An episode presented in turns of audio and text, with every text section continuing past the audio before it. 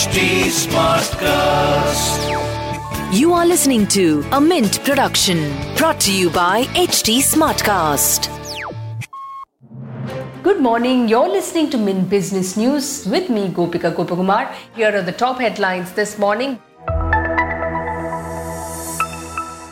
The National Company Law Appellate Tribunal has stayed the resolution process of Videocon Industries. In an order on Monday, the NCLAT stayed the National Company Law Tribunal's order which had allowed Twin Star Technologies to buy Videocon.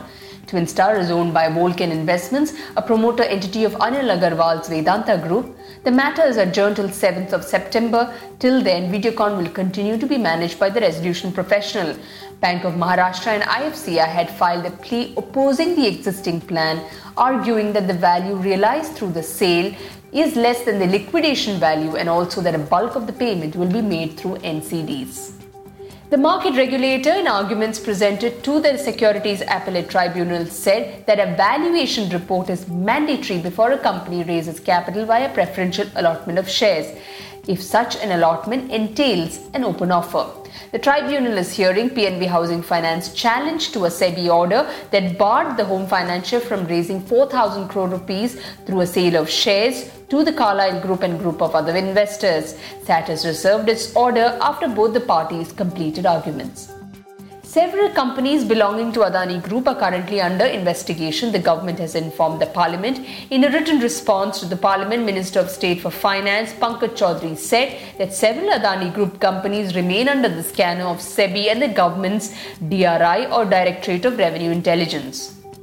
The country's top banks have once again moved the Supreme Court against attempts to make their sensitive inspection reports public under the RTI Act. The inspections are done by the RBI and only the top management are allowed to see it. But a 2015 ruling by the Supreme Court telling the RBI to make the reports available under the RTI Act has changed all that.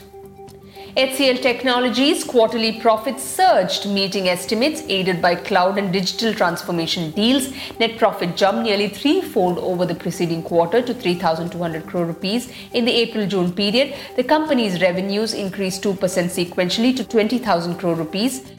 Staying on with HCL News, HCL Technologies co founder Shiv Nadar has stepped down as managing director. He will continue as chairman emeritus and strategic advisor to the board. C. Vijay Kumar is appointed as the new managing director. Moving on to markets, shares in Asia Pacific fell on Tuesday morning trade following an overnight tumble for stocks on the Wall Street. Dow Jones Industrial Average plunged more than 700 points as fears over a COVID resurgence weighed on investor sentiment.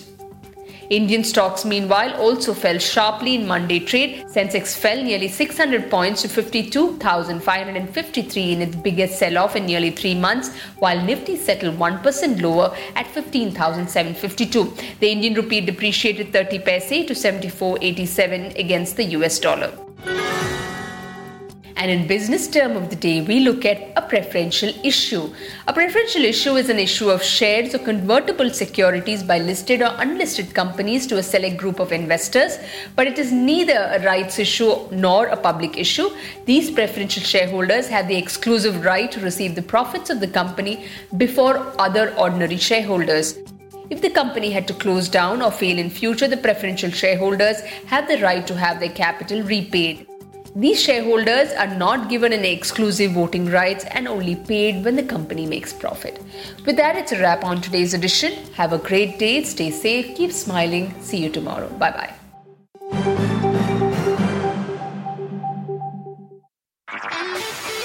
This was a Mint production brought to you by HT Smartcast. HT Smartcast.